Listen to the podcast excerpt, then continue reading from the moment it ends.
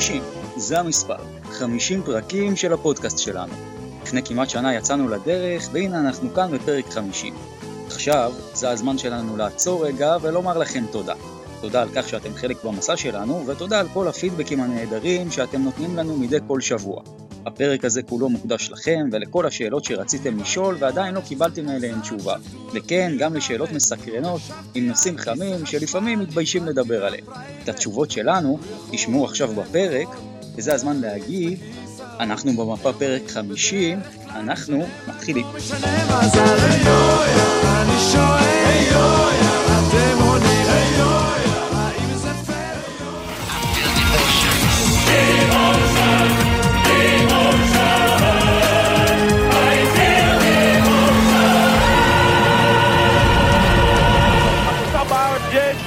אנחנו במפה ואנחנו נשארים במפה, לא רק בספורט, לא הכל. אנחנו במפה, פרק 50, ברוכים הבאים, שעה של כדורסל באוטוסטרדה הכי מהירה באירופה, כאן נהי דרור, מהדף טיימאוט, וכמו כל שבוע איתי יועד תורג'מן ואופק ששון, שבוע טוב יועד. שבוע טוב אופק. שבוע נהדר חברים, מה, מה שלומכם? הכל בסדר, פרק 50 חברים. פרק היובל. זה חתיכת, אה, חתיכת ציון דרך. אינשאללה נחגוג את פרק 100, פרק 200, את פרק 500, ושנמשיך ככה.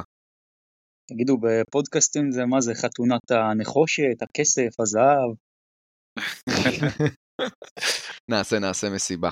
נעשה מסיבה, וכמו שהבנתם מהכותרת, הפרק הזה הוא פרק שמוקדש אה, לכם, המאזינים שלנו, שבו אנחנו הולכים לענות על כל מה ששאלתם אותנו בימים האחרונים, ושלחתם לנו שאלות אה, סופר מעניינות, שגם אני חושב בשום מקום אחר בכלל אה, אפילו לא, לא נוגעים בהם, אז אנחנו כבר נהיה באירוע הזה. בהזדמנות הזאת, אני רק רוצה להזכיר, אם אתם אוהבים את התוכן שלנו, אז יש לנו קבוצת וואטסאפ שאנחנו מעלים בה סקרים, ולאחרונה גם הגברנו את הפעילות, ואנחנו נותנים לכם שם עדכונים ודיווחים שוטפים. ובאמת הקבוצה הזאת היא, היא קרנבל של ממש, אז אם אתם אוהבים את התוכן שלנו ואתם עדיין לא שם, אה, חבר'ה, זה, זה הזמן להצטרף, הלינק בתיאור הפרק. להצטרף לקבוצה שלנו. יש שם כבר 450 איש, חבר'ה, 450 איש. ו... לא צחוק. שווה להצטרף, שווה. כן, ובאמת אנחנו בדרך, אה, אני בטוח שעוד אה, זמן מאוד קצר אנחנו גם נגיע שם לארבע ספרות. זו המטרה שלנו ואנחנו עוד נגיע אליה, זו קבוצה ש... היא די טריה, אני לא יודע אם אתם זוכרים, אבל התחילה ממש קצת אה, אחרי האזור של גמר הגביע, אנחנו גדלים מיום ליום, אז כיף לראות את זה גם. וכמו כל שבוע, אפרופו סקרים, אז עשינו גם בשבוע האחרון כמה סקרים ככה מאוד מעניינים. אני אתחיל עם הסקר שאנחנו דיברנו פה בפרק הקודם כל כך הרבה על המשכיות, אז שאלנו מי הישראלית שעשתה הכי הרבה המשכיות, אז 12% אה, אומרים לנו הפועל תל אביב, 35% הפועל ירושלים, 53% אומרים לנו שמכבי תל אביב היא מלכת ההמשכיות. זה היה לנו בפייסבוק, בוואטסאפ שאלנו את אה, החברים שלנו בכל קבוצה, הפועל ירושלים, הפועל תל אביב ומכבי תל אביב, מי הגרד הכי טוב? אז בהפועל ירושלים מבין ספידי למר וקרינגטון, 11% עם ספידי, 22% עם למר, 67%, שני שליש עם קרינגטון, במכבי תל אביב הופתעו 5% הלכו עם קליבלנד, 25% הלכו עם לורנזו ופה 70% אפילו רוב גדול יותר הלכו עם בולדווין ובהפועל תל אביב לא פחות מ-84% אומרים לנו שג'קובן בראון הוא הגארד הטוב בקבוצה, רק 8% למנפורד ואנגולה כל אחד ואנחנו גם uh, שאלנו את המאזינים שלנו לגבי היורופ קאפ, זה מפעל שקצת פחות באור הזרקורים, אנחנו גם נדבר עוד בהמשך על ההגרלה שהייתה השבוע גם אה, לגליל עליון, הרצליה, נס ציונה, במידה והם אה, השתתפו במפעל. ובסופו של דבר שאלנו את הקהל מה רמת העניין שלהם ביורופקאפ. 35% שזה הרוב מבין התשובות אומרים שהרמת עניין היא גבוהה. 25% בינונית, 33% מינימלית ו-7% אומרים לנו לא קיימת. אה, לפני רק שנעבור לנושא שלנו, יועד אופק, זה נראה, ותגידו לי אתם אם זה הפתיע אתכם או לא, אבל לפחות 60% אומרים מתעניינים וגם ברמה מכובדת. שמע, זאת אחת הסיבות שגם אנחנו עושים את הפודקאסט הזה, כי גם אותנו באופן אישי זה מעניין. אה, נכון שיותר כיף וסקסי לדבר על, על המפעלים הגדולים, אבל גם הקבוצות שמשחקות באירופה, אבל במפעלים שהם קצת יותר פחותים, הן עדיין מעניינות, והנה, והנה דוגמה לכך שהן באמת מעניינות את, את אוהבי הכדורסל, ובשביל זה אנחנו פה, כדי לתת להם במה, כדי לתת להם מקום, וכדי להעריך את מה שהן עושות, ובתקווה שגם עוד, עוד קבוצות יצטרפו אליהן.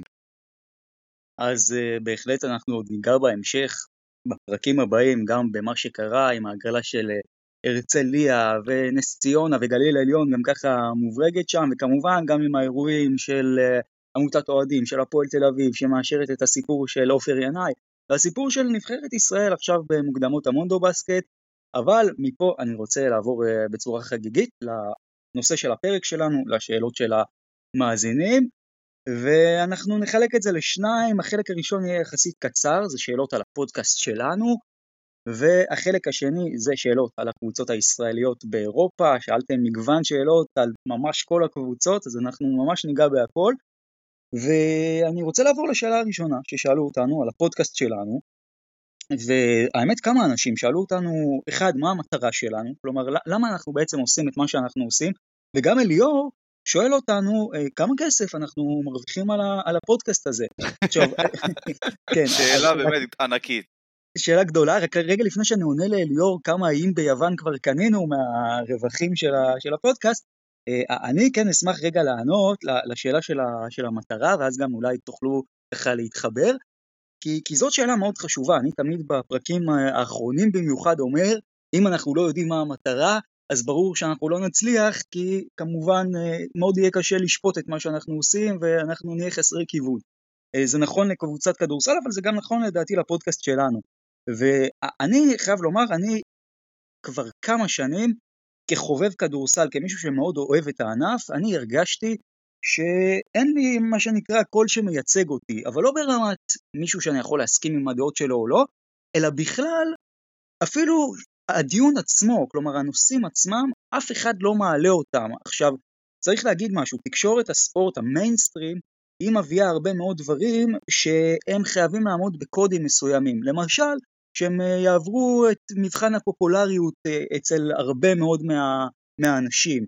אה, אל תשכחו, ישראל היא גם יותר מדינת כדורגל, אז הרבה מאוד נושאים בתוך הכדורסל נופלים בין הכיסאות. למשל, ברור שיביאו לכם סיפורים רחבים על הפועל ירושלים ומכבי תל אביב, אבל האם באמת יש אתר שיכול להיכנס בעובי הקורה של היורו-קאפ, של ליגת האלופות, של התחרות? עכשיו יש הרבה מאוד אנשים שמתעניינים בדברים האלה, רק פשוט בסופו של דבר כמעט אף אחד, גם, גם אף אתר מסחרי לא יכול להרשות לעצמו לדבר על הדברים האלה. אז האתרים האלה עושים עבודה מעולה, אבל יש נושאים שיש בהם ואקום, ופה בדיוק רצינו להיכנס, גם בסיקורים מזוויות מסוימות על ישראליות באירופה שאולי תקשורת מיינסטרים לא כל כך יכולה לעשות.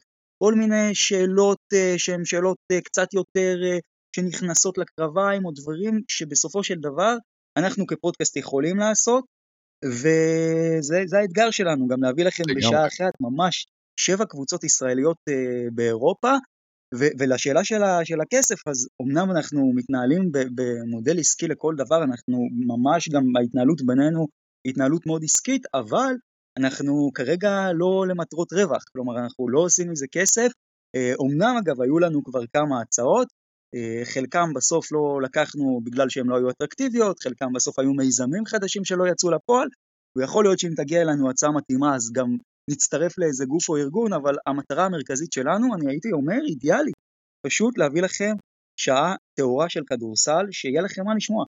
לגמרי, מה שאני אוהב בנו, זה שזה פשוט שלושה אוהדים המאזינים לא יודעים, אבל מה שקורה בשעה המזוקקת הזאת, קורה לאורך כל השבוע בקבוצה הפרטית שלנו. פשוט שלושה אוהדים שאוהבים כדורסל, שאוהבים את הקבוצות שלהם ואת הכדורסל הישראלי, ופשוט מדסקסים.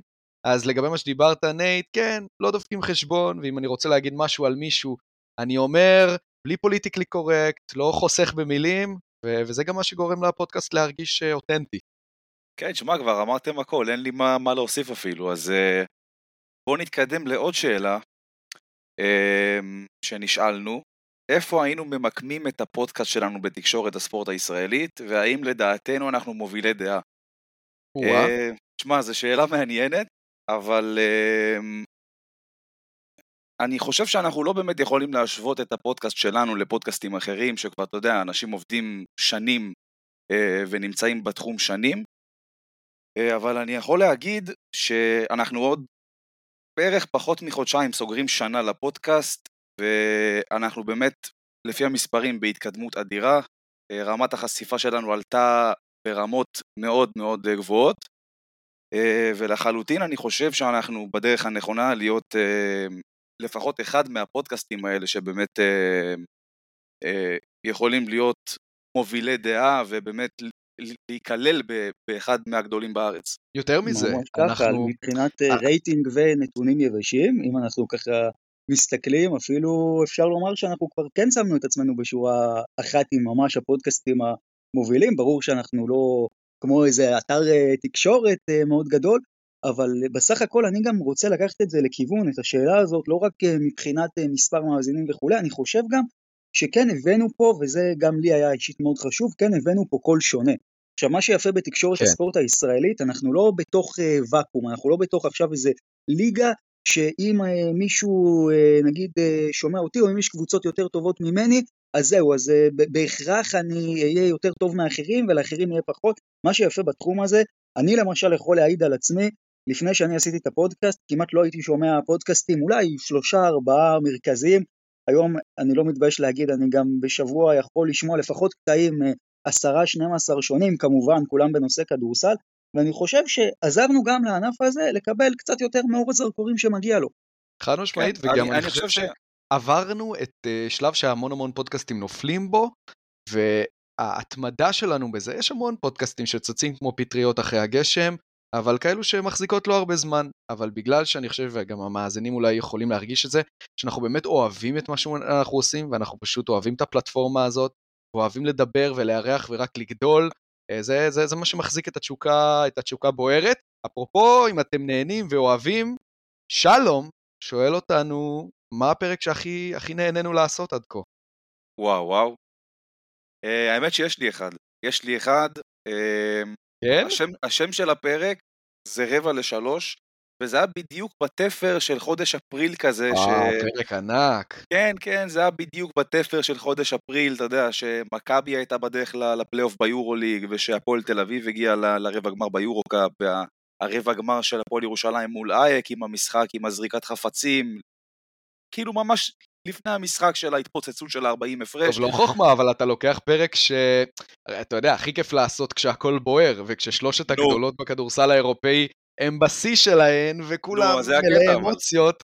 לא, אני רוצה לקחת דווקא משהו מתחת לרדאר. מה זה מתחת לרדאר? זה כן פרק שעשה הרבה מאוד שמות, אבל דווקא אני לוקח פרק ש... שהיה ממש לפני כמה שבועות, וזה עם גלדסטון, שאני חושב שקודם כל, עוד פעם, משמיים אה, דברים קורים, אבל בא לנו בטיימינג מעולה, המאזינים לא יודעים, אבל עם גלדסטון קבענו כמה שבועות לפני זה, וקיווינו שיצא פרק טוב, לא ידענו בדיוק באיזה שלב הקיץ של מכבי יהיה, אבל בדיוק ביום שקבענו, גם קליבלנד חתם, וגם כל סאגת ריברו, והצהובים היו, האוהדים הצהובים עם המון המון אמוציות והמון המון שאלות, ואני חושב שזה בא בול, ומאוד נהנינו לארח את רועי גם.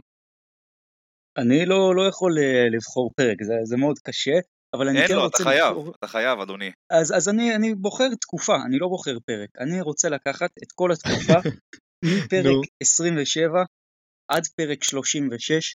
רגע, בוא, מה זה, תקופה... אתה אומר מספרים כאילו אני מול הרשימה. אז אני אגיד, זאת הייתה תקופה, זאת הייתה תקופה, אני אזכיר לכולם, רק פרק 27 זה בעצם הפרק שסגר ממש אחרי שנגמר שלב הבתים השני ב-BCL, שאנחנו יודעים שהפועל ירושלים הולכת לקראת אייק אתונה, שהפועל תל אביב עוד שנייה גם היא סוגרת את שלב הבתים ביורו קאפ ואנחנו ככה מתקדמים לעבר שמינית הגמר שלה, כשמכבי אחרי כבר ניצחון רביעי ברציפות על וילרבן, גם היא מתחילה להתייצב.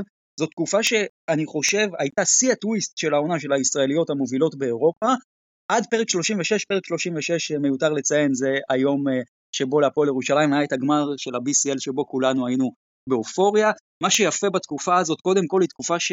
הקבוצות הישראליות, במיוחד המובילות שבהן, מאוד מאוד הצליחו, ו- וזו התקופה גם שהעונה הזאת קיבלה טוויסט, לא הרבה זוכרים, אבל העונה הזאת התחילה של הפועל ירושלים מזעזע, של מכבי תל אביב, הקבוצה הזאת לא הייתה מסוגלת לנצח בחוץ, הפועל תל אביב התחילה ביורו-קאפ עם מאזן 3-4 שלילי, הפועל תל אביב שסיימה 13-5 חיובי התחילה עם 3-4 שלילי, אני זוכר, לא היה לנו שבוע כמעט שכולם ניצחו ביחד, שכל הקבוצות הישראליות ניצחו ביחד, היה לנו איזה יום שכולם, אה, שהיו שלושה ניצחונות של, של קבוצות ישראליות, כל כך התלהבנו, אמרנו נעשה פרק special. אני חושב שזה היה איזה פרק 14 או 13, אבל פתאום אני כשאני רושם את הטקסטים קולט בפרק 27, פרק 28, פתאום עוד שבוע מושלם לישראליות באירופה, ככה זה היה איזה streak של שלושה ארבעה שבועות, ו- וגם הרכבת רגשות בשבועות האלה הייתה אדירה. עכשיו מה שיפה זה שגם הפודקאסט שלנו בתקופה הזאת, ואת זה המאזינים לא יודעים, אנחנו די הכפלנו את מספר המאזינים שלנו בתקופה הזאת, וזה היה יפה לראות את ההצלחה שלנו לצד ההצלחה של הקבוצה, הקבוצות הישראליות, ממש ככה יד ביד, וזה באמת, כמו שאמרתי, תקופה של רכבת הרים רגשית מהמשחקים של הפועל ירושלים, ופתאום יש לך יום שיש לך משחק שהפועל ירושלים עוברת את הפוגרום באתונה, וכמה שעות אחרי זה כאילו אין זמן בכלל להתאושש, כי הפועל תל אביב ב-180 מעלות הפוך, מול ונציה, ואז פתאום שבוע אחרי זה ה-40 הפרש של הפועל ירושלים והפועל תל אביב באמת במשחק משוגע בבדלונה. ושוב, כמובן השיא אני חושב של כל זה, זה אחרי זה הפלייאוף של מכבי והפועל ירושלים, אה, ממש הפרק, אה, יועד שאני ואתה הקלטנו אחרי תנריף, זה אולי הפרק שהכי התרגשתי בו, אז אה, אני, אני הולך פה על תקופה. וזהו, אני חושב, מפה אנחנו נעבור לשאלות ככה על הישראליות עצמן באירופה. איי איי איי, יאללה בוא כן, נתחיל. כן, וזה הזמן, מאוד מאוד התלבטנו האמת עם, עם איזו שאלה אנחנו מתחילים, אבל אנחנו בוחרים את השאלה של דקל, כי, כי דקל אומר לנו שאלה שצועקת בכל הפורומים של הפועל ירושלים בימים האחרונים, ואומר לנו דבר כזה, תראו, להפועל ירושלים, בואו, אוקיי, הבנו, עשו קיץ נחמד, אבל בואו נדבר רגע בלי פילטרים, יש כרגע רכז וחצי, זה מה שיש להפועל ירושלים, אומר לנו דקל. יש את ספידי שהוא הרכז הראשון, נאמר שהוא יודע להוביל כדור, אבל זה מה שיש שם כרגע. האם לדעתכם, הפועל ירושלים, שואל אותנו דקל, יכולה לדבר חזק בליגה ולאיים על מכבי והפועל תל אביב, ולהיות תחרותית בליגת האלופות עם רכז וחצי בסגל? דקל גם מוסיף לנו שלדעתו הפועל ירושלים הייתה צריכה ללכת על רכז שהוא עדיף מספידי סמית, ובכלל, עכשיו הוא מאוד חושש ממצב שאפילו או ספידי או למר חלילה יעדרו לאפילו שבוע מה הפועל ירושלים תעשה, ו- ואני רוצה לומר לדקל, מבחינתי התשובה שלי, היא ש- שדקל, התשובה פה היא תמונה בגוף השאלה, מה זאת אומרת? כלומר, כן, המצב הזה הוא כנראה מצב שלא מאפשר להפועל ירושלים, באמת, או לפחות לנו כרגע, לסמן את הפועל ירושלים, אולי כקבוצה הכי טובה ב-BCL, או כקבוצה הכי טובה בליגה. לכן השאלה מה זה עד הסוף, אם עד הסוף זה ממש לזכות, כרגע קשה לי להבין איך זה קורה, אבל מעניין אותי מה, מה אתם אומרים. אמ, תראה, אני חושב שהפועל ירושלים, אמ, כמו שאמרת מקודם, הייתה צריכה לחשוב בצורה של להביא אולי רכז יותר בכיר מספידי סמית ולה, וממש להסיט אותו כאילו ל, ל, לעמדה של בריינטון למר, כ backup point guard, כי אז זה באמת היה משדרג אותה, אבל מה שהיא עשתה פה בעצם זה פשוט אין שום שינוי מהעונה שעברה. אתה רואה שבריינטון למר זה פשוט על המשבצת של ברנדון בראון. אבל יש שינוי, כי עכשיו אין לך את נועם יעקב שהגיע מהספסל, אז, הש... אז יש שינוי, הוא פשוט לא בהכרח לטובה.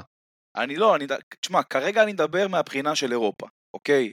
ברור ש... שחסר ל... ל... לירושלים רכז ישראלי, אבל כרגע, ממה שאני רואה, הקונספט הוא זהה בדיוק לעונה שעברה מהבחינה של הקו האחורי, אני לא רואה פה שום שינוי.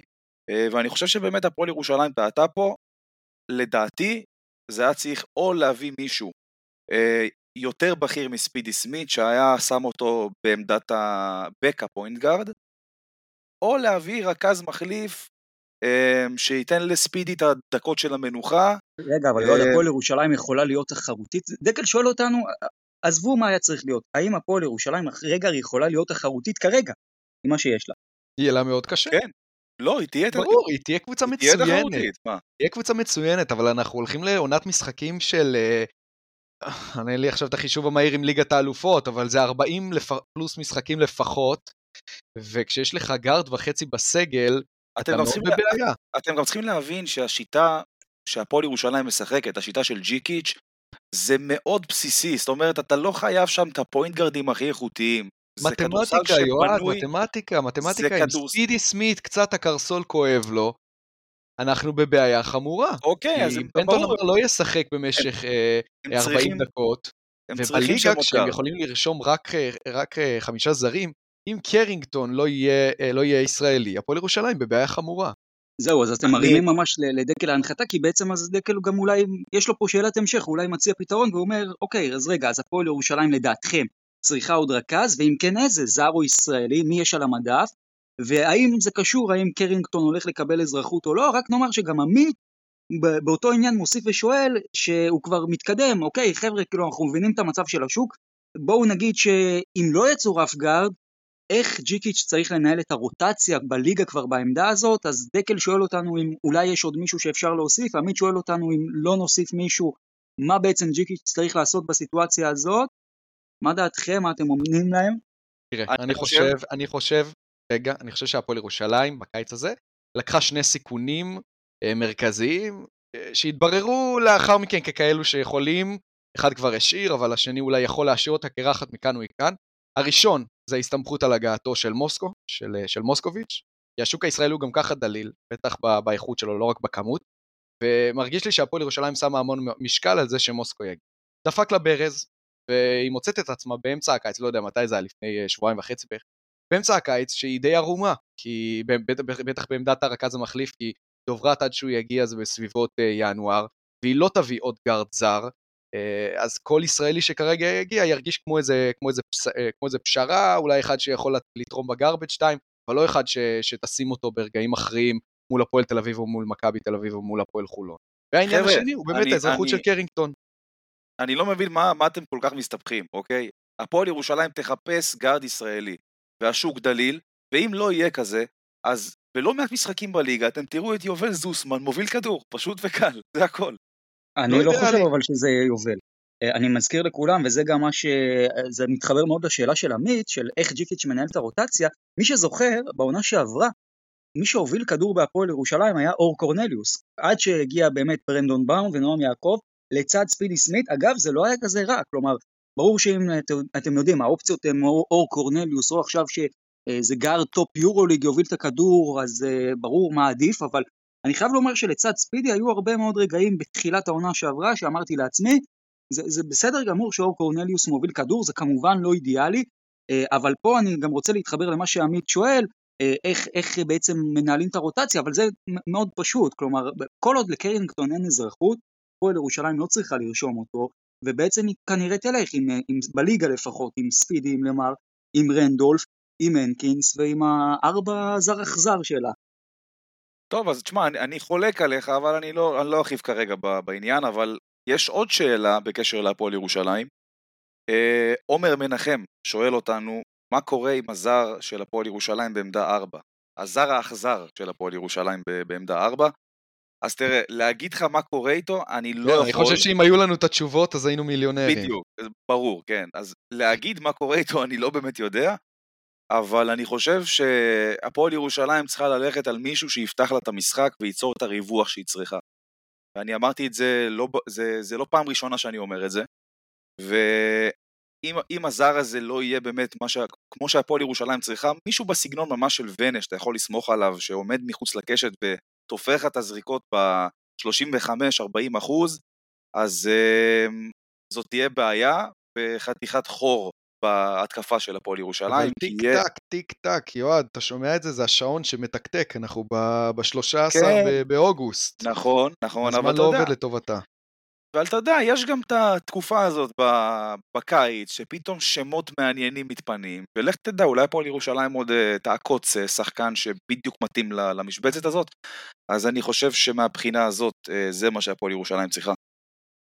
אולי זה קצת מזכיר לי, אני פשוט חושב שיש דברים שמבחינה ניהולית הפועל ירושלים עשתה מעולה, וזה באמת, סימנה את צ'צ'שווילי, סימנה את זוסמן, והם הגיעו, אבל גם דיברתי על מוסקו וגם על קרינגטון שמסתמכים על העניין הזה. גם בכל מה שקשור לעמדה 4, מרגיש לי שהפועל ירושלים מסתכנת פה. אולי בסוף אה, תגיע איזושהי פשרה, ולא אותו 4 שהיינו בטוחים שיאחד את הסגל הזה, שאולי ייתן מימד של scoring יותר טוב, אה, ואיזשהו שדרוג על מייריס וונה, כי ככל שהזמן עובר האופציות, אה, יש פחות ופחות, כן? מדי פעם יש פליטים של Summer League NBA, אבל לא יודע, מרגיש לי שגם פה קצת היססו יותר מדי, ועכשיו נשארים קצת בלי כלום. אז הזר האכזר של הפועל ירושלים, אנחנו עוד לא יודעים מתי הוא יגיע.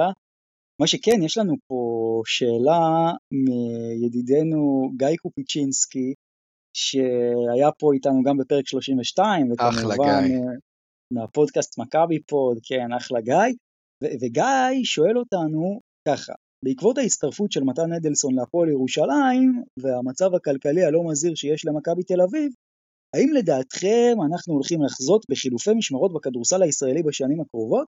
ואני רוצה לענות לגיא. שלא, שלא, ולדעתי לפחות כי לא בגלל החולשה של מכבי תל אביב, כלומר למכבי תל אביב בהחלט מבחינתה יש פה בסיס טוב לחשוש מהדבר הזה, אבל זה יותר בגלל הפועל ירושלים עצמה, אבל לפני כן אני רוצה גם להזכיר לגיא שהפועל ירושלים כבר עשתה את זה, כלומר החילופי משמרות האלה כבר קרו, והם קרו בתקופה של אורי אלון, 2015 עד 2017, הפועל ירושלים הייתה הקבוצה המובילה בישראל, ונגיד 2016 זה אפילו הורגש בפער מאוד גדול, אבל דווקא בעונה הזאת, מכבי תל אביב עשתה מהלך של אה, בעצם אה, שריון ביורוליג לעשר שנים והיד עוד נטויה, וזה מהלך ששוב הפך את הקלפים לדעתי, ולפני שאנחנו מדברים פה על יכולות כלכליות, צריך גם לדבר על פוזיציה ועל בעצם אה, איזה נכסים אתה מחזיק, וכל עוד למכבי יש בלעדיות ביורוליג, אני לא חושב שיש קבוצה בישראל שבאמת יכולה לאתגר אותה, אפילו אם היא תשווה את התקציב אליה. עכשיו, גם אם הפועל ירושלים תהיה ביחד עם מכבי תל אביב ביורוליג, בסופו של דבר זה יגרום למצב שאולי יהיה פה שוויוניות, אבל פה אני רוצה רגע להתחבר כן לנקודה שהתחלתי איתה עם הפועל ירושלים, גיא, והיא שבסוף אם אנחנו בוחנים את העבר, הפועל ירושלים יש כאן איזה issue של אולי פחד מהצלחה, אני לא יודע מה, אבל בסוף במבחן התוצאה, המועדון הזה כל פעם שהייתה לו הזדמנות לעשות באמת איזה step-up, איזה משהו גדול, כמעט תמיד הוא הצליח לאבד את זה נטו בעצמו, קחו למשל את 2017 בחצי גמר מובי בוולנסיה, שהקהל שם רב בינו לבין עצמו בכזה מעמד גדול, זה השפיע על הקבוצה, גם ברבע הגמר מול תנריף ב-2019, ואם הפועל ירושלים לא מצליחה איכשהו לחבל לעצמה, אז המציאות פשוט באה ונותנת לה בראש, כמו שקרה ב-2019-2020, שהפועל ירושלים באמת הייתה בעונה חלומית, אולי בדרך לארבע מארבע, וקרה מה שקרה, וגם אגב בעונה שעברה, אה, הפועל ירושלים זה כבר היה נראה שה-DNA משתנה, שהקבוצה הזאת יותר ווינרית, שכן הנה אולי באמת בכיוון גיא שאתה מדבר עליו גם לקראת השנים הבאות, אבל מגיע השבוע, מכבי תל אביב אייק אתונה, הפועל ירושלים מתנהלת שערורייה לדעתי בשבוע הזה, ניסו להסביר לנו שזה שם אה, משיקולי רוטציה, חלוקת דקות, לי זה הרגיש שהפועל ירושלים אפילו אולי מוותרת מראש על המשחק מול מכבי תל אביב, ככה לפחות לי זה הצטייר. משחק שאם היא לוקחת אותו היא מסיימת מקום ראשון ב- בליגה, תבדקו אותי, ואם היא מסיימת מקום ראשון בליגה, כנראה תנצח את חולון בחצי הגמר, סיכוי יותר גבוה מלנצח את הפועל תל אביב, גיא, נכון? אז היא הייתה עושה את זה, ובסופו של דבר אה, הייתה עולה לגמר, דבר שב-16 השנה האחרונות היא עשתה שלוש פעמים. זה, זה מתחבר לי גם לטווח הארוך לגבי השאלה של אה, חילופי המשמרות, כי, כי בסופו של דבר אני חושב שהפועל ירושלים עדיין לא שם.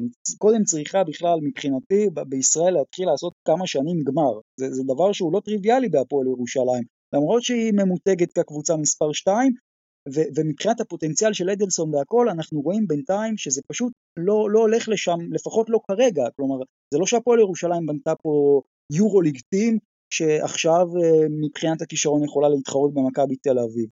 זה לא הכיוון, כל עוד הפועל ירושלים לא ביורוליג. קשה לי להאמין שזה יקרה, קשה לי גם לראות את זה קורה ממש בשנים הקרובות, אז בינתיים אוהדי מכבי תל אביב יכולים לדעתי לישון בשקט בנוגע לפחות להגמוניה, לזה שיהיה איזה מריבה על שחקן ולא בהכרח הוא אה, יחתום רק אצלם, אה, לא בזכותם, אלא בגלל אולי המהלכים שהפועל ירושלים הייתה צריכה לעשות ולא עשתה.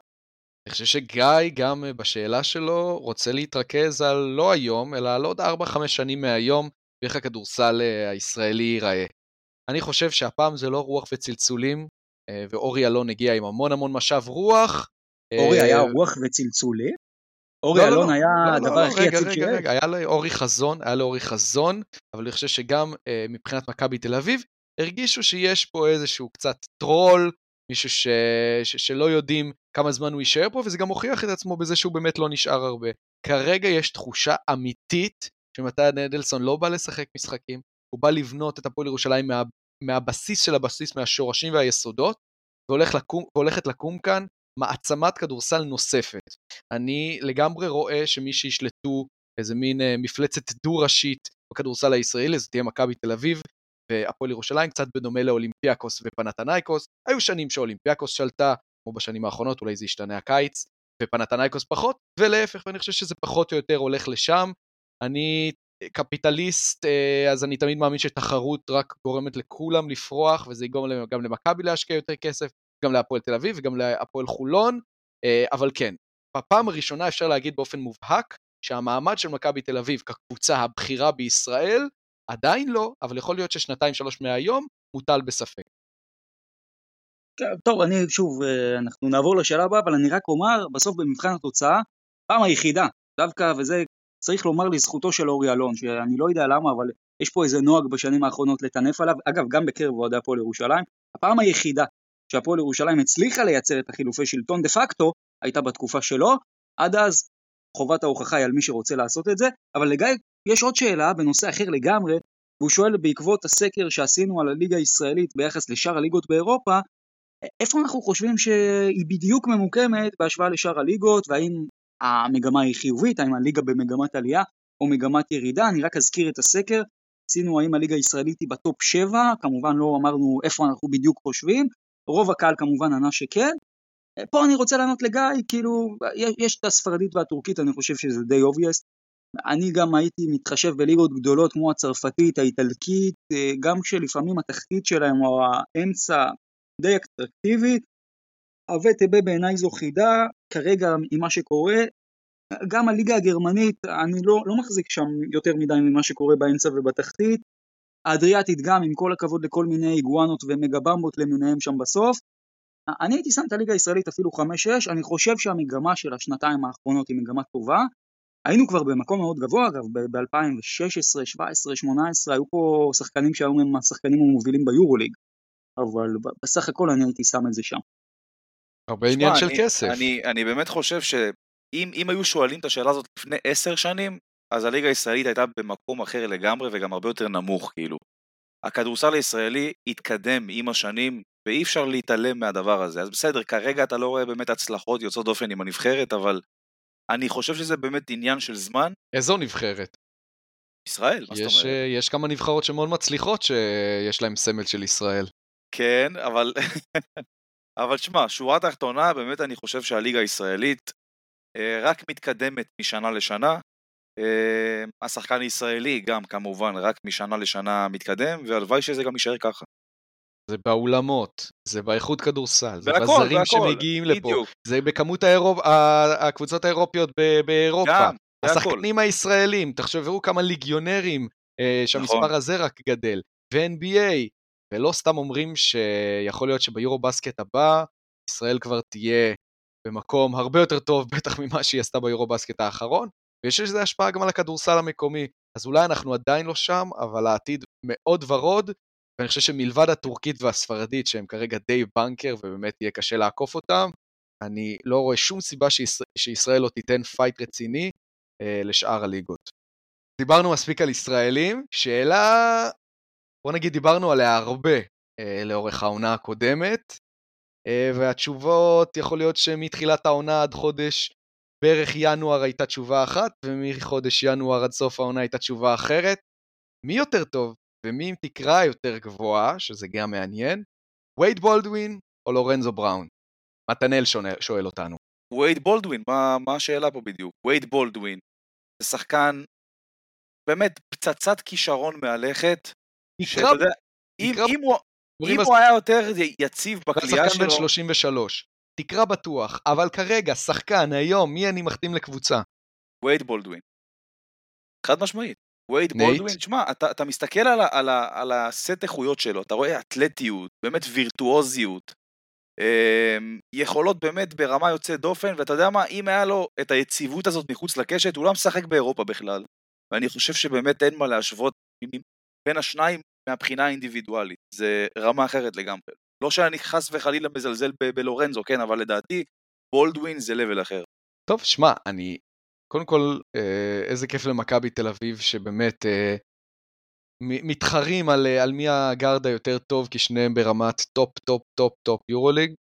אני מסכים שכרגע הרבה יותר פופולרי להגיד בולדווין, כי באמת, מחודש מרץ ואילך הוא הפך למפלצת יורוליג. לקח את הקבוצה אגב.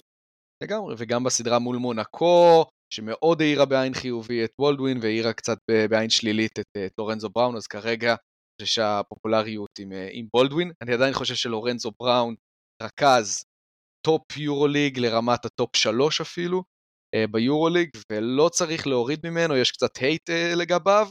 בואו נזכור קצת במי מדובר, בכל זאת מדובר ברכז ברמה הכי גבוהה, חמישייה ראשונה באירופה, לקח את ספרד על הכתפיים והביא ליורו בסקט, אז אחלה וייד בולדווין, אבל גם אחלה לורנזו בראון. בדיוק. תשמע, ברמת האופי לורנזו אולי קצת יותר בוגר אחראי כזה, אבל uh, כמובן, כישרון ויכולת, וייד בולדווין. ותשמע, התעסקנו עכשיו בהשוואה בין שחקנים במכבי, אז הנה עוד שאלה, um, שסוג, גם סוג של השוואה בין שני שחקנים של מכבי, אבל אחד שחקן ששיחק פעם במכבי ועכשיו uh, כבר לא. Okay. אז אוקיי. דני, דני שואל אותנו, מי יותר מתאים לשיטה של מכבי, ג'יימס ווב או ג'רל מרטין? קודם כל שאלה מצוינת.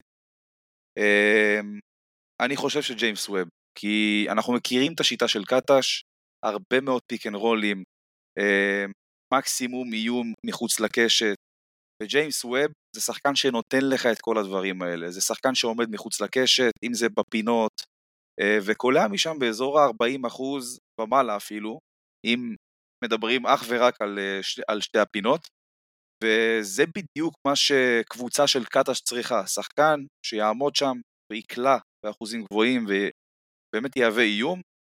בניגוד לג'רל מרטין, שהוא כן היה לו את הזריקות האלה, אבל באחוזים הרבה יותר נמוכים משל ווב, אה, וגם הוא לא ה stretch four הקלאסי הזה, שאתה אומר לעצמך, אה, טוב, צריך עכשיו באמת לחשוש מה, מהקליעה שלו, אז אני חושב שג'יימס ווב זה באמת ההתאמה המושלמת לשיטה של אה, קטש, ודרך אגב, אני חושב שהיינו, שמכבי הייתה צריכה להשאיר את מרטין, אני לא חושב שהייתה צריכה להיפרד ממנו, כן? אבל זה כבר נושא אחר. אני חושב שגם אם היינו מקבלים את מרטין בגרסה המשודרגת שלו כביכול, שנה שנייה ביורוליג, אולי גם יקלע באחוזים יותר גבוהים, הוא עדיין מרגיש לי קצת כמו one trick pony, כלומר הוא קלעי שלוש ברמה טובה, אני בטוח שהאחוזים שראינו ממנו, כמובן בעיקר uh, בסוף העונה, הם לא משקפים את מה שהוא מסוגל להיות, הוא יכול להיות שחקן יורוליג לגיטימי. אני חושב שג'יימיס ווב פשוט הרבה יותר מגוון ממנו, כי הוא שחקן שיכול לשחק הרבה יותר טוב את ה pick and roll, ולא רק את ה pick and pop. הוא cutter מצוין, אפשר להרים לו ל alley-oops, דברים בדיוק, שאתה פחות יכול לראות מג'רל מרטין. אז ג'רל עושה טוב את מה שהוא עושה, אבל אני מרגיש שג'יימס ווב אה, יותר, יותר מגוון ממנו, וגם ברמת ההתאמה לקטש יש התאמה גבוהה יותר. התשובה פה היא, מבחינתי ג'יימס ווב, אני אפילו לא מוצא מה להרחיב, אבל יש לנו עוד שאלה אחרת לגמרי, גם עמית וגם אילן מולקו, שרוצים רגע לקחת אותנו להפועל חולון, והם אומרים לנו כזה דבר, תראו, חולון היא, היא קבוצה כרגע מאוד לא קונבנציונלית, כלומר יש לה הרבה יתרונות, הרבה חסרונות, השחקן הכי גבוה כרגע בסגל הוא 2.02, אז כן, זה נראה שחולון הולכת אולי להיות קבוצה של הרבה ball, עם חמישייה ניידת, עם קבוצה שיכולה באמת לעשות הגנת אה, חילופים, מאוד אתלטית, עם אופציה למשחק ריצה, אבל השאלה אם באמת, בואו נדבר רגע תכלס, טייטלים יפים, האם חולון יכולה להיות בליגה קבוצה צמרת, האם באירופה היא יכולה להיות קבוצה שהולכת עד הסוף, או שאולי היא הולכת להיות איזו קבוצה מרכז טבלה בליגה, שאפילו על השלב הראשון באירופה היא הולכת ככה בשיניים, אם בכלל, ואני רוצה דווקא לומר אה, גם לעמית וגם לאילן, שלדעתי אוהדי הפועל חולון צריכים להיות uh, מרוצים, כי חולון אני תופס אותו באירוע הזה של uh, כל הגדולות של הכדורסל הישראלי, כמו קבוצה שנכנסת uh, לרבע האחרון במינוס 12, במינוס 15, זה פשוט המצב, מבחינה תקציבית, מבחינת יכולות כלכליות, זה המצב של הפועל חולון. מה עושים במצב כזה כדי לנצח? כמו שאמרתם, מתנהגים בצורה לא קונבנציונלית. אז זה דווקא מעולה שהפועל חולון לא בונה בדיוק את מה שיש בהפועל ירושלים, או בהפועל תל אביב, או במכבי תל אביב, רק פחות טוב, כי אז התוצאה של זה הייתה כמו התוצאה של נס ציונה בפלייאוף מול הפועל תל אביב. כלומר, אז זה, זה היה נוקאוט בסופו של דבר, שתי קבוצות עם אותה שיטה, פשוט אחת טובה יותר בפער בכל עמדה. אז דווקא אם אני אוהד חולון, אני מאוד מרוצה ממה שקורה. נכון שפוטנציאל הכישלון גם הוא, הוא לא קטן פה, אבל אני בסך הכל חושב שהפועל חולון ואוהדיה יכולים להיות מרוצים ממה שהולך פה, האם זה יכול להספיק או לא, אני חושב שחולון כן עדיין מקום רביעי בארץ, באירופה כרגע מעבר לשלב בתים שני קצת קשה לי להבין איך זה עובד, אבל אני, אני חושב שחולון כן תעלה שלב בסוף. תראה, סגל כזה, עם size כזה, זה, זה דו-סטרי. יש לזה את היתרונות, שדיברת על משחק ריצה. אני רואה את חולון, קבוצה שבאמת תנסה לכפות קצב משחק מאוד מאוד מהיר, ומול הרבה matchups זה גם יכול לעבוד לה. אה, אבל אני חושב שיש אזורי דמדומים כאלה, שזה או אם הקבוצה ממול תלך מאוד נמוך, כמוה, זה יכול מאוד להקשות עליה. כלומר, אם אנחנו מדברים לדוגמה מכבי תל אביב, שתלך על, אה, על חמישייה נמוכה, כמו, אה, כמו חולון זה יכול להקשות עליה, ולהפך, אם קבוצה תלך עם סייז מאוד מאוד גדול, חולון גם תתקשה בהיבטים האלה. אני חושב שבדרג האמצע, דווקא הם יכולים להציג כדורסל מאוד מאוד אטרקטיבי, אבל יכול להיות שבקצוות יהיה להם יותר קשה. אופציה שאני לא שולל במיוחד, הרי אם אנחנו יוצאים מנקודת הנחה שהפועל חולון תרשום ארבעה זרים, יכול להיות, ואולי אני גם אשאל אתכם, יכול להיות שהזר שיגיע לארץ עדיין לא הוחתם? כי אנחנו מדברים על זר שהיא כנראה תחתים ל-BCL, יכול להיות שג'סטין סמית הוא הזר שיהיה ל-BCL ויגיע סנטר יותר דומיננטי אה, שישחק כאן בליגה על תקן של אה, ארבעת הזרים? זה בהחלט יכול לקרות, זה לא משהו שאני, זה משהו שאני בכלל לא פוסל, אבל אתה יודע, בשורה התחתונה, כמו שאמרתם, מבחינת השיטה, הפועל חולון הלכה על הכדורסל המודרני, אה, וזה מה שהייתה צריכה לעשות, וכמו שאמרת, אופק, אני חושב שבשביל להיות חלק באמת מהרביעייה הראשונה בליגה, הפועל חולון תצטרך עוד זר איכותי אה, בעמדות הפנים, אה, וכמו שאמרת, גם לעשות את ההפרדה הזאת, ואולי באמת להחליף בינו לבין אה, ג'סטין סמית במשבצת של הזר הרביעי שיירשם לליגה. אתה יודע, אילן מולקו שואל פה שאלה של, אוקיי, אנחנו צריכים להחתים עוד זר, הדעה הפופולרית היא מישהו לעמדות הפנים, אבל אולי לאור המצב כרגע אולי עדיף שהוא יהיה דווקא בעמדת הגארד?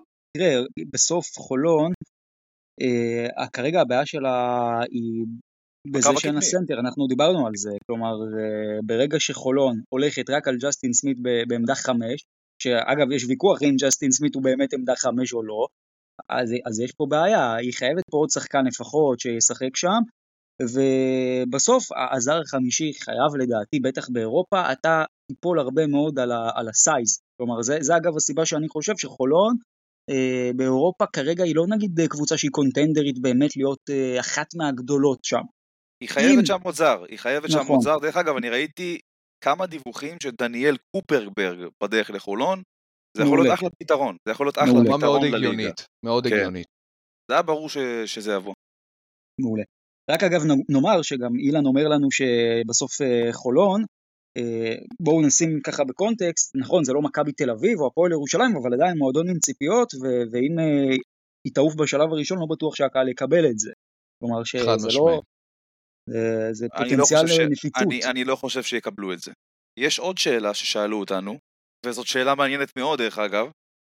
Uh, מתי לאחרונה המהלך הזה של להשאיל שחקן ולקבל אותו מחושל יותר הצליח? אז קודם כל, אוי, שאלה, שאלה טובה. שאלה ענקית, אוקיי? עכשיו, אין לי באמת בשלוף, אני, אני מנסה לחשוב, אבל אני יכול לחשוב על מישהו אחד שקוראים לו רפי מנקו, שגם זה לא מדויק, הוא יצא מהפועל ירושלים אחרי שהוא לא הרבה לשחק, והיה מצוין בהפועל אילת, אני מדבר על עונת 16-17, ולא חזר גם להפועל ירושלים מאז. אבל זה, זה העיקר, הוא לא חזר. בדיוק, אז, אז באמת... המטרה בהשאלה זה שכביכול הנרטיב הוא טוב. יש לנו פה שחקן צעיר עם פוטנציאל, בואו נשאיל אותו לקבוצה אחרת, והוא יחזור אלינו אה, מנוסה יותר, משופשף יותר, דקות בדיוק. משחק. אבל בפועל ד... אנחנו רואים שבמבחן התוצאה, יש כל לא כך הרבה דוגמאות לקבוצות ששלחו שחקנים לרחבי אירופה או לליגה, ולא החזירו אותם בסוף. אז מה, מה, מה או, עשינו בזה? או שכן החזירו ופשוט לא ראו שום שדרוג. או, ד, דווקא רפי הוא דוגמה טובה לכן משהו שהצליח, פשוט המאמן הבא של הפועל ירושלים, כלומר אחרי שהוא חזר לעונה אצל פרנקו, זה היה באמת נראה שהוא עושה התקדמות, לא נתן לו קרדיט שזה סימונה, ואז בסוף נוצרה סיטואציה שהפועל ירושלים שחררה אותו, אבל זה נגיד כן היה מהלך, אם אני מסתכל רגע מזווית השחקן, שהיה מאוד מאוד נכון. הרבה פעמים יש לי בעיה עם, עם הדברים האלה, שמזווית השחקן גם הם לא נכונים. כלומר, שאפילו הם פוגעים להרבה מאוד שחקנים בקריירה, כל העניין הזה של ההשאלות והדברים. אני מבחינתי, אה, אנחנו מכירים את הענף הזה, חוזים זה דבר שבסוף אה, כל אה, סוכן טוב וכל עורך דין טוב תמיד ימצא פה את הפרצה איפה כן ואיפה לא, וגם קבוצות היום שמות לעצמם הרבה מאוד פתחי מילוט, אז אם השאלת שחקן זה מבחינתי שהוא שלושת רבעי כבר לא אצלך. אני חושב שצריך לחלק את עניין ההשאלות לשלוש אופציות. או שמדובר בפוטנציאל, איזשהו יהלום בין 16-17, שבאמת המטרה של המועדון על אמת, אבל לא כחרטא, זה להפוך אותו לפרוספקט ענק. אני אתן דוגמה את דרגן בנדר, ששיחק באמת גם במכבי, אבל הוא שאל לעירוני רמת גן, כי באמת בגילאים האלה דקות משחק זה חמצן. אז אני נותן את האופציה הזאת. האופציה השנייה היא קצת כמו הדברים שדיברתם, רפי מנקו, גילאי 20 פלוס, רפי מנקו, אני זוכר אותו מעיין אה, גם בהפועל ירושלים, עובר, ג'ייק כהן, שזה כאלה שבאמת שולחים אותם, מקווים שהם יחזרו, חלק חוזרים, חלק לא, מרגיש לי שזה די חרטא חוץ במקרה של, אה, של ג'ייק כהן. והאופציה השלישית להשאלות זה השאלות של זרים, ראינו את זה בעיקר ממכבי תל אביב, אם זה אה, קנדריק ריי, אם אתם זוכרים לפני כן. חמש שנים הושאל ללמן, מאז עקבותיו אה, לא נמצאו, קמרון טיילור, מילן מאצ'בן, שזה מרגיש לי השאלות פיקטיביות, זה כזה, טוב, כן. אנחנו מחפשים מישהו שיחזיק לו את החוזה, בואו נשלח אותו אה, בעלק אה, השאלה, רק לא שמישהו ייקח לו את החוזה. עד לא מזמן, גם מקס איידיגר.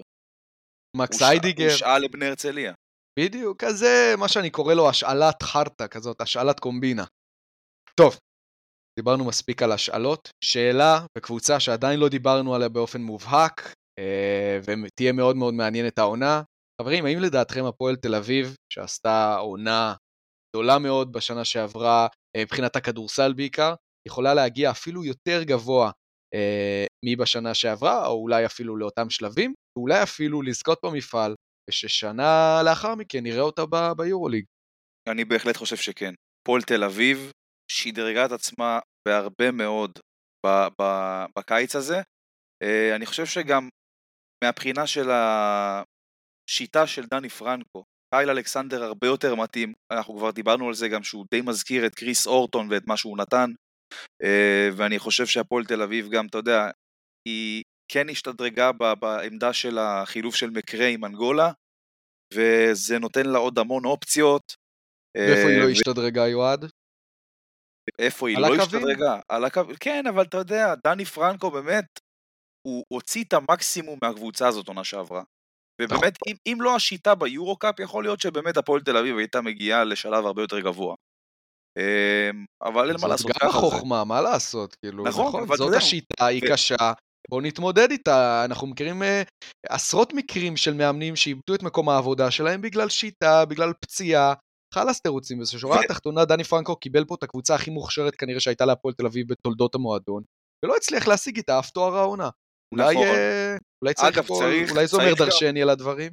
צריך גם להזכיר שהשיטה ביורו-קאפ משתנה בעונה הבאה. הולכת להיות שיטה של סדרות, הם, הם שינו שם את, את הפורמט לפורמט שהוא הרבה יותר קשה ולא פורמט של uh, גנבות וללכת במשחקי נוקאוט, uh, ממש כאילו לנצח ארבע ו- ולקחת את התואר. זה כבר יהיה הרבה יותר קשה ומסובך, והפועל תל אביב תהיה חייבת לתת עונה גדולה בשביל באמת להגיע למעמדים הגדולים, ולדעתי לפחות, היא כן יכולה uh, לעשות את זה. Uh, ומכאן, עומר מנחם הוסיף עוד שאלה, Uh, הפעם בנושא אחר לגמרי, ללא שום קשר לקבוצה ישראלית. דירוג מקומות ביורוליג כרגע, לדעתנו, על הנייר. אז גילוי נאות, מבחינת אנחנו... טבלה או מבחינת עוצמה? דירוג עוצמה אפשר לקרוא לזה. אוקיי. אז גילוי נאות, שלושתנו, אני, נייט ואופק, נתנו כל אחד את הטבלה שלו, את הדירוג שלו, ויצרנו מין שקלול כזה לטבלה אחת, אז אני מיד אקריא אותה גם. אז הטבלה ב... הרשמית של אנחנו במפה. בדיוק. אגב, לך מוזיקת רקע של, אה, של המנון.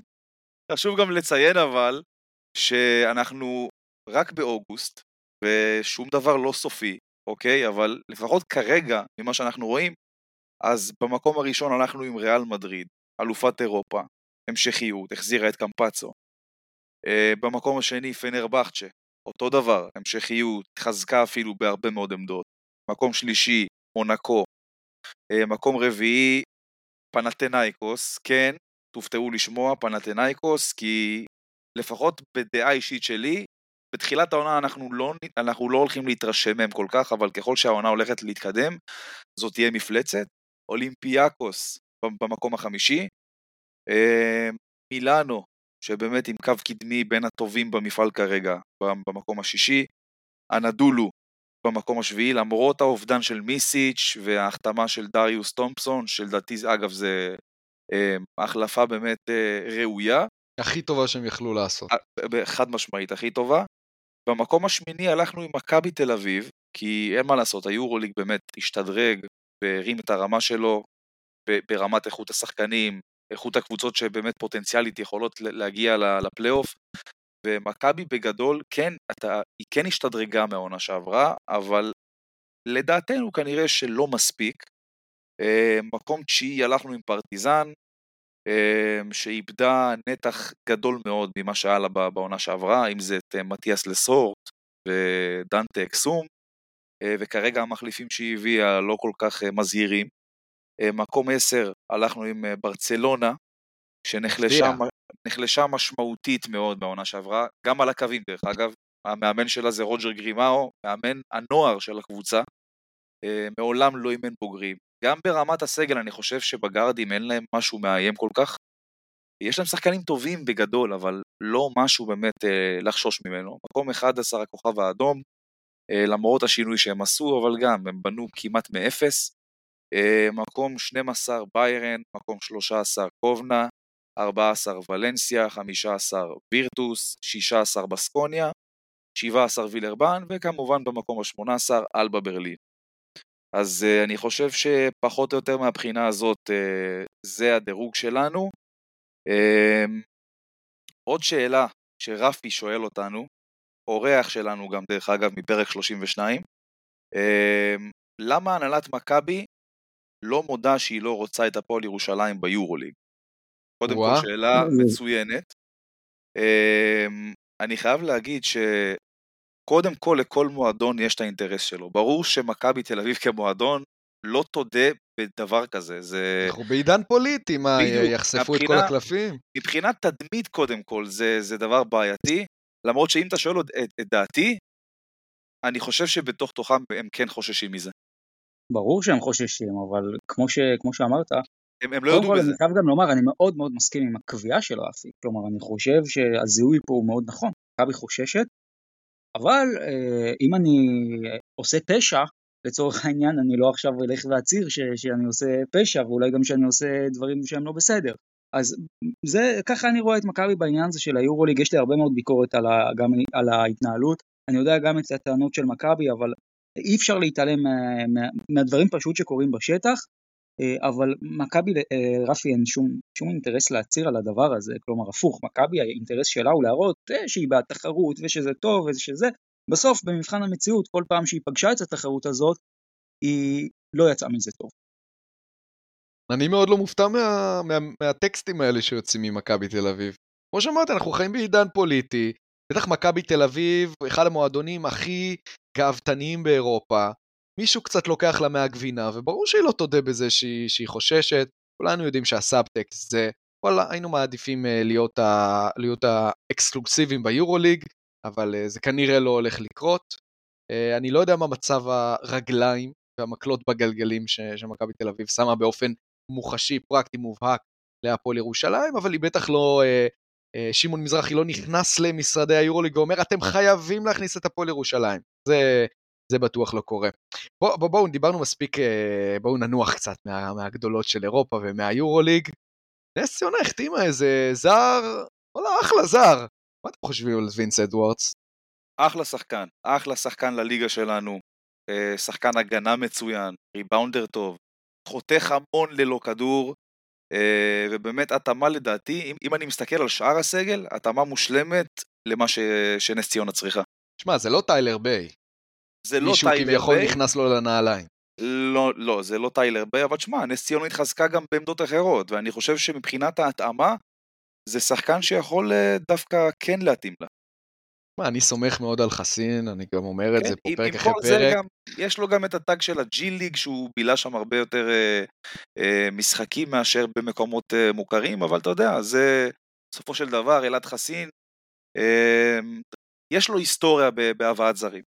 לגמרי, אני, אני, אני סומך מאוד מאוד על חסין, אבל עדיין קצת יש לי חשש לגבי אדוארדס, שהוא, כי הוא נכנס לרגליים של מלך הסלים של הליגה, ואנחנו יודעים איזה דומיננטי טיילר ביי היה, הוא מביא, הוא על טיקט אחר פה, הוא מביא סט יכולות אחר, הוא קצת יותר role player בהוויה שלו, אני לא יודע מי עוד הזרים ש, ש, שנס ציונה תחתים, אבל הוא לא, הוא לא יהיה הכוכב של אה, נס ציונה, הוא שחקן שיכול להיות מאוד יעיל ברגעים מסוימים, אבל הרוב כזה שהמשחק יעבור דרכו, אבל הוא לא זה שיוצר בהכרח את, ה, את הפעולות עצמן. כמו טיילר ביי שלדוגמה היה חיית, חיית צבע ועושה הכל מהכל, הוא שחקן יותר סולידי, אה, קלעי כנראה יותר טוב מטיילר ביי, אה, כזה שכן יכול לעשות חיתוכים לסל וליצור לעצמו את הזריקות, אבל לא תראו פה איזה כוכב שמשתולל ומתעופף לגבהים.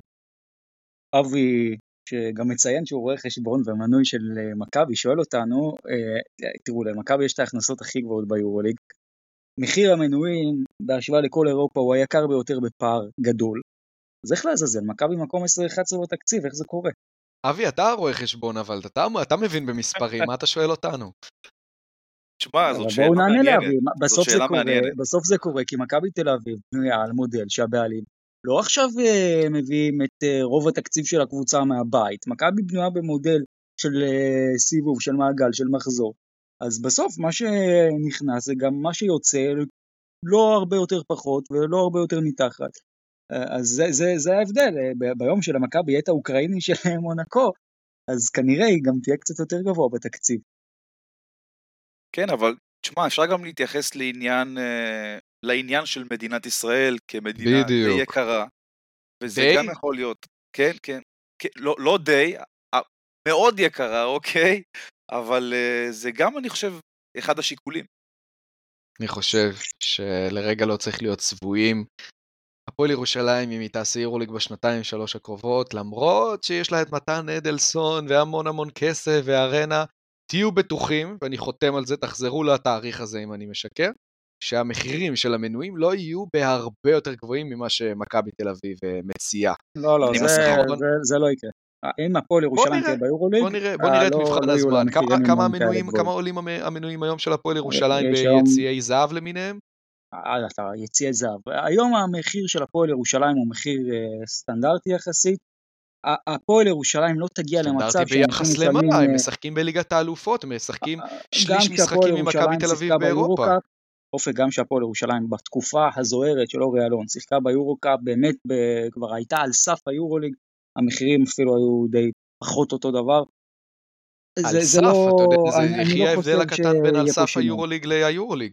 תבין אופק כדי שהמחירי המנויים ישתנו ויהיו שווים כאילו למכבי אתה צריך פחות או יותר לשלש או להכפיל את מחיר המנוי ב... בטח במקומות מסוימים. אתה חושב שהפועל ירושלים תכפיל את מחירי המנויים אם הם יהיו ביורוליג? אני לא יודע אם מהלך כזה יעבור חלק אצל הקהל.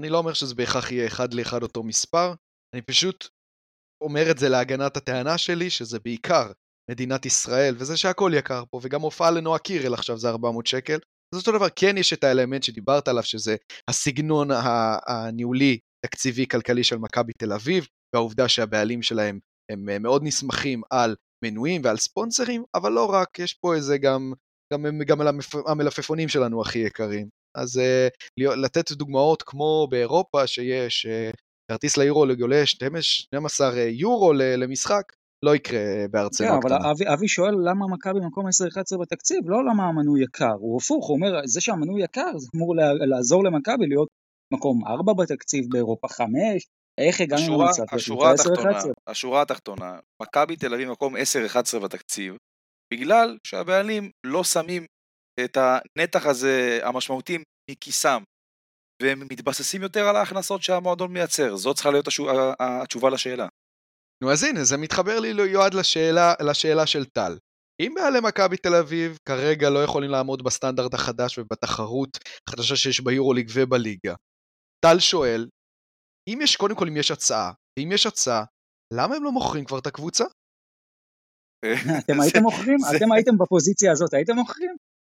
אתה בעלים של הקבוצה אחת המצליחות באירופה, מה, אתה מוכר? לא, תשמע, זה לא שאלה לשאול אותנו, צריכים לשאול אותם. קודם כל, קודם כל שאלו כבר דני פדרמן בריאיון עם שי האוזמן, האם היו הצעות? והוא אמר בפה די מלא, היו כל מיני לחשושים, הצעה קונקרטית לא הייתה, והוא גם לא התבייש להגיד שאם תגיע הצעה אמיתית, ולא רק מבחינת הפפלינוס, הכסף, אלא גם מבחינת הדמות שתעמוד מאחורי הדבר הזה. אחת שלא תבוא פה לחודש-חודשיים להעביר את הזמן, אלא נראה מישהו עם אופק אה, כלכלי, מקצועי, מישהו שבאמת רוצה לעשות פה שינוי, אנחנו נחשוב על זה בקפידה ואולי גם, אה, גם ניקח את ההצעה הזאת. כרגע אולי אין משהו על השולחן. כן, ובסוף גם פלג וגם טל רוצים רגע לקחת אותנו לצד השני של הכביש ולשאול אותנו על בעלים אחרים, שזה הבעלים אה, החדש של הפועל תל אביב, עופר ינאי, והם שואלים אותנו למה הקהל של הפועל תל אביב הצביע בעד המתווה, ואיך בפועל הם יקבלו את עופר ינאי שהיה אוהד שרוף של מכבי, מה יקרה ברגע הראשון שיהיה משבר, ואני גם חשבתי על זה קצת אה, אחרי שההצבעה עברה, וזה סוג באמת של הצבעה שאוהדי הפועל תל אביב הצביעו על זה שהם אולי לא יוכלו להצביע יותר פחות או יותר, כלומר שהקול שלהם יהיה שווה פחות, אה, שזה מאוד ציני אבל גם אולי מראה דווקא על הגדולה של אוהדי הפועל תל אביב, שהבינו, וזו גם התשובה פה לשאלה של פלג וטל, שזה הדבר שיכול לעזור למועדון שלהם פשוט להתקדם ולעשות את קפיצת המדרגה, ואיך אומרים, אין, אין צבע ואין ריח לכסף, ומבחינת הפועל תל אביב, ברגע שהם הבינו שעופר ינאי איתם, אני חושב שההיסטוריה שלו לא כזאת אה, מעניינת אותם. זה קצת בין הפועל תל אביב הישנה להפועל תל אביב החדשה. אני לצורך העניין מאוד שמחתי ש-87% אה, מהפועל תל אביב, מאוהדי הפועל תל אביב, רוצים את הדבר הגדול, רוצים יורוליג, רוצים תחרותיות, ולא נשענים על כל מיני נרטיבים של אה, עממיות וארגון אוהדים, הם רוצים את, את, מה שנקרא את הכסף הגדול והחלטה חכמה בעיניהם, בכל מה שקשור ל... אה, העבר של עופר ינאי עם קבוצת הכדור, הכדורסל של מכבי תל אביב, זה משהו שיעלה, יעלה בכותרות. אני חושב שבשביל אוהדי אה, הפועל תל אביב, אה, שהם אוהדים מאוד מאוד קנאים, בטח לכל מה שקשור בצהוב ובמכבי תל אביב, זה, זה לא יעבור חלק, כרגע זה עובר חלק כי באמת רואים את התמונה הגדולה, אבל יכול להיות שאם משהו לא יעבור חלק בדבר הזה, תהיו בטוחים שזה אחד, הביוב יעלה וזה אחד הריחות הראשונים שיגיעו, העניין המכביסט, בוא נגיד שזה איזשהו אות קין שעופר ינאי יסתובב איתו לאורך התקופה הזאת. בוא נגיד שמשברים בעונה הבאה בהפועל יהיו, אין, אין קבוצה ש, שאין לה משברים. וכאן העניין הזה יימדד אני חושב, אה, אבל אתה יודע, אנחנו בדור אחר, נגמר העידן של קבוצת היעדים הפועל אוסישקין. אה, בדור הזה, אם יש אה, פוטנציאל ואופציה, באמת להגדיל את האופק ואת היכולת התקציבית, אז הולכים על זה בעיניים עצומות. לא משנה שאר השיקולים ולא משנה סיבות כאלה ואחרות. אה, ומכאן בואו טיפה נחזור להתחלה, אה, כי עומר אשד שואל אותנו על הפועל ירושלים. אם קרינגטון לא מקבל אזרחות עד תחילת העונה, האם אנחנו חושבים שצריך לא לרשום אותו לליגה ולחכות שהוא יקבל את האזרחות, או כן לרשום אותו לליגה, וגם השנה לשחק איתו כזר? אז קודם כל, זה תלוי. אני חושב שזה תלוי איפה זה עומד באמת עניין המשא ומתן, אם נקרא לזה ככה, עם משרד הפנים, והאם באמת בירושלים רואים צ'אנס שבאמת קרינגטון יכול לקבל השנה אזרחות. אם יש כזה סיכוי, אני חושב שכן הפועל ירושלים צריכה אה, לחכות את החודשיים, שלושה, ארבעה אולי, ובאמת אה, לשמור על האופציה לשחק איתו כישראלי בליגה. אה, אבל אם באמת אין איזה אופק או משהו כזה, ובאמת כאילו אף אחד אין לו מושג מתי זה אמור להיפטר אם בכלל, אז אני חושב שהפועל ירושלים כן צריכה לרשום אותו כזר, כי בסוף במאבקים הגדולים בליגה היא תהיה חייבת אותו. כי אני חושב שהוא הגארד הכי איכותי שיש לה כרגע. טוב, סיכמנו, דיברנו המון על הפועל ירושלים, זו קבוצה שמאוד מאוד מעניינת את המאזינים שלנו. בואו רגע נתחבר גם לשאלה של אה, נועה מזומן וגם לביא אה, שואלים אותנו, וזו קצת שאלה שמסכמת את כל עניין הפועל אה, ירושלים ואת הקיץ שלה. קודם כל, מה דעתכם באופן כללי על בניית הסגל של הפועל ירושלים, ואיך אנחנו מעריכים את הקבוצה לגבי העונה הבאה ב-BCL, במאבק עם מכבי תל אביב ועם הפועל תל אביב על הקבוצה הטובה בישראל. לאן היא, לאן היא תגיע? מה התקרה של הקבוצה הזאת? קודם כל, במשפט אחד אני אגיד לך מה אני חושב על הפועל ירושלים. בהצלחה עם לעשות סל. חד משמעית. לא, אני מדבר על הקבוצות שישחקו נגדה, בהצלחה עם לעשות סל. למה אה, זה הולך זה היה להיות... לי זה היה ברור שאתה מדבר על כן, כן, ההגנה של הפועל זה הולך ירושלים. להיות קשה מאוד, זאת באמת, אני חושב, אתה מסתכל גם מהבחינה האינדיבידואלית, שחקן-שחקן, זה שחקנים פיזיים, קשוחים, ואפילו אם אתה. עובר, אם אתה עובר את קו ההגנה הראשון, יש לך איזה זאק הנקינס ש- שמחכה לך, וזה באמת, אני, יהיה באמת קשה מאוד עזוב, לקלוע זה מול השלב ירושלים. השני, זה השלב השני. עכשיו, בוא ניקח את מכבי תל אביב. לורנזו בראון נשמר על אור קורנליוס, מקבל בחילוף את קריס ג'ונסון, שעם רוטציות הגנתיות מקבל בסוף את יובל זוסמן, ואם זה לא הספיק, אז אה, הנקינס עם ידיים מושטות. בדיוק. וואו, היא קבוצה שאתה לא וגם- רוצה לפגוש. וגם גבי צ'צ'שווילי עם היכולת ה- אה, ההגנתית שלו, גם הוא יכול לשמור על גארדים בכיף, ידיים ארוכות, ובאמת זה, ה- האיכות ההגנתית בהפועל ירושלים לא נגמרת. זה עוד כשרק כשדיברנו על האינדיבידואלים ולא דיברנו על מי שעומד על הקווים ועל השיטה שהוא מביא והמערכת. הקצב האיטי, הכדורסל השבלוני של האחד על אחד, ובאמת זה, הפועל ירושלים גם בעונה הבאה תהיה קבוצה שקשה לשחק נגדה, אפילו יותר קשה ממה שהיה העונה שעברה. אני אה, לא מסכים איתכם, אני חושב שקודם כל מבחינה אינדיבידואלית, אה, הגנתית, הפועל ירושלים תהיה בהכרח יותר טובה כנראה משנה שעברה, בטח כי יש לה גם את האורך והניידות של זוסמן, אה, אבל אני מזכיר, הפועל ירושלים לא ממש משתמשת בהגנת חילופים, שזה לדעתי בסדר גמור, ובסוף ראינו את זה כשהיא מגיעה לקרב מול כישרון, קשה לה, קשה לה, ופה בפרמטר ההתקפי אני לא יודע אם זה עדיין יותר טוב מהפועל תל אביב, כנראה שלא יותר טוב ממכבי תל אביב. אני עדיין לא הולך על זה שהפועל ירושלים, אה, בניירות לפחות כרגע היא עשתה את הקפיצת מדרגה לפחות משלוש לשתיים נגיד, זה לא כזה ברור לי. גם באירופה, האם הפועל ירושלים כרגע בנויה ממש ללכת עד הסוף, ומסתכלים בכנות על הסגל, זה אפשרי, כלומר, אני לא אופתע גם אם הפועל ירושלים תיקח דאבל בעונה הקרובה, אבל זה לא הדבר uh, הצפוי, בואו נגיד את זה ככה. אז אני מעריך שהקבוצה תגיע לפחות עד חצי גמר הליגה כרגע, לפחות עד רבע גמר ליגת האלופות. צריך עוד לראות מה קורה בחודש הקרוב, נהיה יותר חכמים גם בהתאם לשאר הקבוצות, המשחק הזה הוא יחסי. חסר להם uh, שחקן נכון, גבוה אחד. מאוד יכול להיות אגב שהשחקן הזה בדיוק, ישנה את התמונה יהיה, לגמרי. וגם יהיה מעניין מאוד לראות מי יהיה הגארד הישראלי כביכול, המוביל כדור, אם בכלל הוא יהיה. ואני חושב שהשאלה הבאה די מתחברת לשאלה הקודמת. ארז פאר שואל אותנו, מי לדעתנו הישראלי שתעשה את המסע הכי ארוך באירופה? אז לפחות התשובה שלי מתחברת לשאלה הקודמת, כי לדעתי זו, זאת תהיה הפועל ירושלים. שאני חושב שהיא די סגורה בפיינל פור של ה-BCL, ואני גם לא אופתע אם היא תזכה בו, ואנחנו, אתה יודע, אם, אם הדיבור הוא מבחינת אה, חודש, אוקיי, ולא שלב, אז חודש אפריל, זה תכלס הכי מאוחר כביכול באירופה, עד שמגיעים ל- לרבעי הגמר ב- ביורו-קאפ או ביורוליג, ואפריל בערך גם, אפריל-מאי כזה, זה גם הפיינל פור של ה-BCL, אז אני חושב שהפועל ירושלים היא זו ש, אה, שתגיע הכי רחוק באירופה.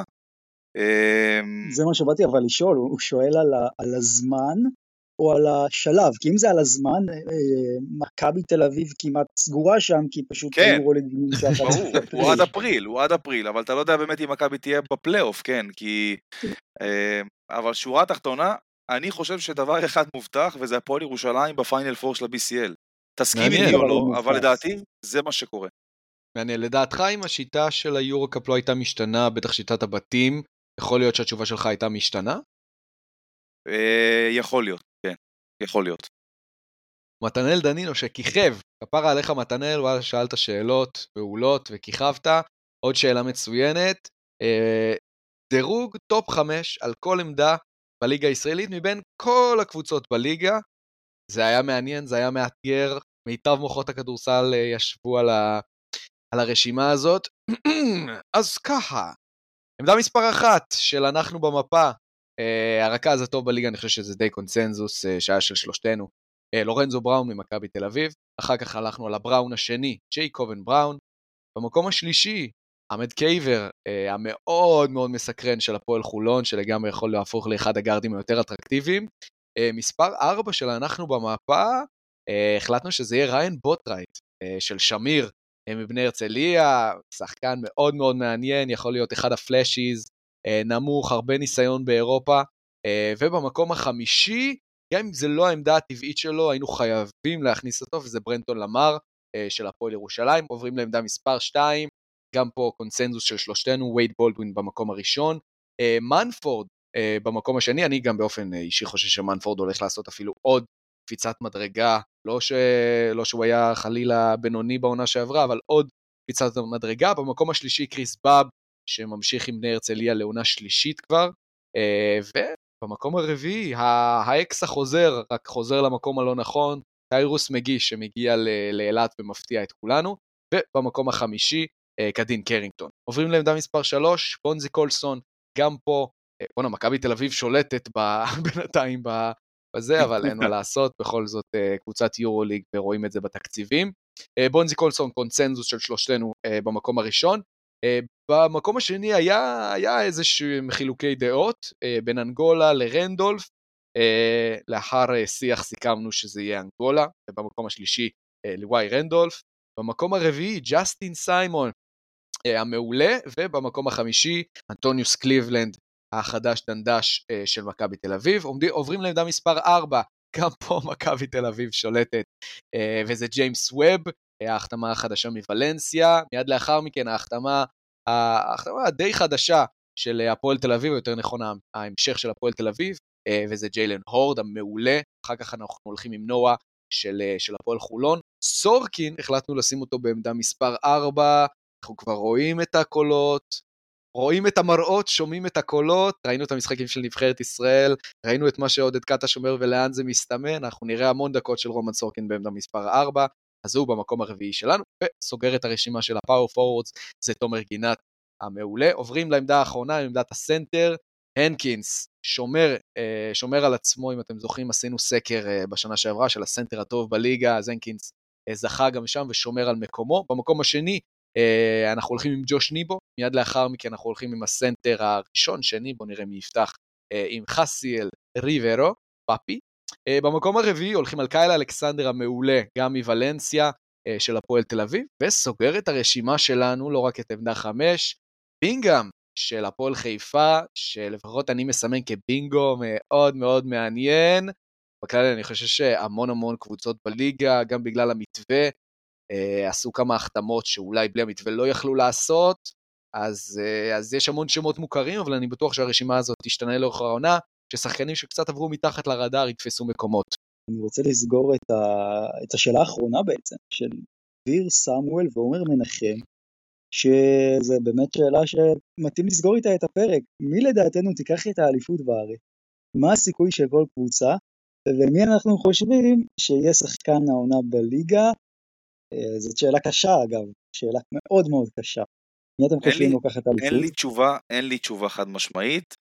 די, יואב, תן אותה. לא, אם, תשמע, אני, אני אגיד מכבי תל אביב, כן, אבל אני, אני, אני לא שלם עם זה, אני אומר לך אמיתי כבר, לא שלם עם זה, אני חושב שבאמת, אני מסמן פה גם את הפועל ירושלים וגם את הפועל תל אביב, כקבוצות שיכולות לקחת אותה. אני רוצה להתחבר לזה, אני, אני מסכים איתך, מכבי עדיין היא, היא לדעתי הקבוצה הכי חזקה לפי מה שמסתמן, אולי גם בפער מסוים, אבל לא הרבה מתחתיה, גם הפועל תל אביב, גם הפועל ירושלים, אני חושב שגם להם יש סיכוי, אבל אני בגדול חושב שלמרות כל השינויים שהיו פה, לא הרבה השתנה מהעונה שעברה. אני הייתי שם עדיין את הטבלה שלי כאחד מכבי תל אביב, שתיים הפועל תל אביב, שלוש הפועל ירושלים, וארבע הפועל חולון, כן, אף על פי ולמרות הפרויקטים המאוד יפים שיש גם באילת, גם בהרצליה, שחקן העונה באמת קשה מאוד לדעת, אה, לי אישית אין תשובה לזה, יש לכם רעיון? שחקן העונה. אגיד את, אה, אני אגיד את אקסבייר מנפורד אה, לצורך העניין. אה, האלופה שלי, אני הולך עם הפועל ירושלים, וזה גם בגלל שאני מאמין בה, אבל גם בגלל שראינו בשנה שעברה, וזאת פחות או יותר אותה קבוצה רק משודרגת, שכשהכסף על השולחן, היא מגיעה. ואני חושב שאם לא ירידת המתח המאוד מאוד קשה שהייתה אחרי ההפסד בגמר, אה, גם היינו רואים אותה עוברת את הפועל תל אביב, ואנחנו כבר יודעים שבמצ'אפ מול מכבי תל אביב בגמר, מכבי תל אביב מאוד מתקשה, אז אני חושב שהפועל אה, ירושלים, וזה מתחבר למה שדיברנו לאורך כל הפרק, תהיה קבוצה שאתה ממש לא רוצה לפגוש, בטח כשהכסף על השולחן, אה, והגנה זה משהו שבא בכל יום, ואין יום רע ואין, ואין יום טוב, אז אני הולך עם הפועל ירושלים, ואקסבייר מנפורד כ-MVP. תשמע, אני באמת קשה לי להצביע על שחקן, אבל אתה יודע, אני uh, אזרוק את ההימור. אני הולך על זאק הנקינס. זאק הנקינס יהיה שחקן העונה. בדובל. בדובל, כן. שחקן העונה זאק הנקינס, עוד שנה. Um, אלופה, אני אלך על מכבי תל אביב.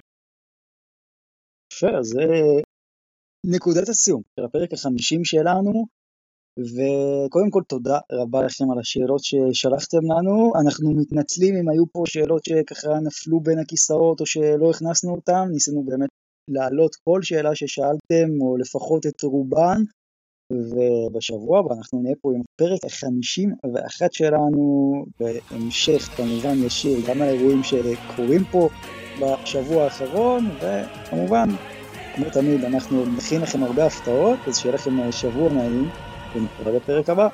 שבוע נעים חבר'ה, היה כיף. ביי ביי חברים.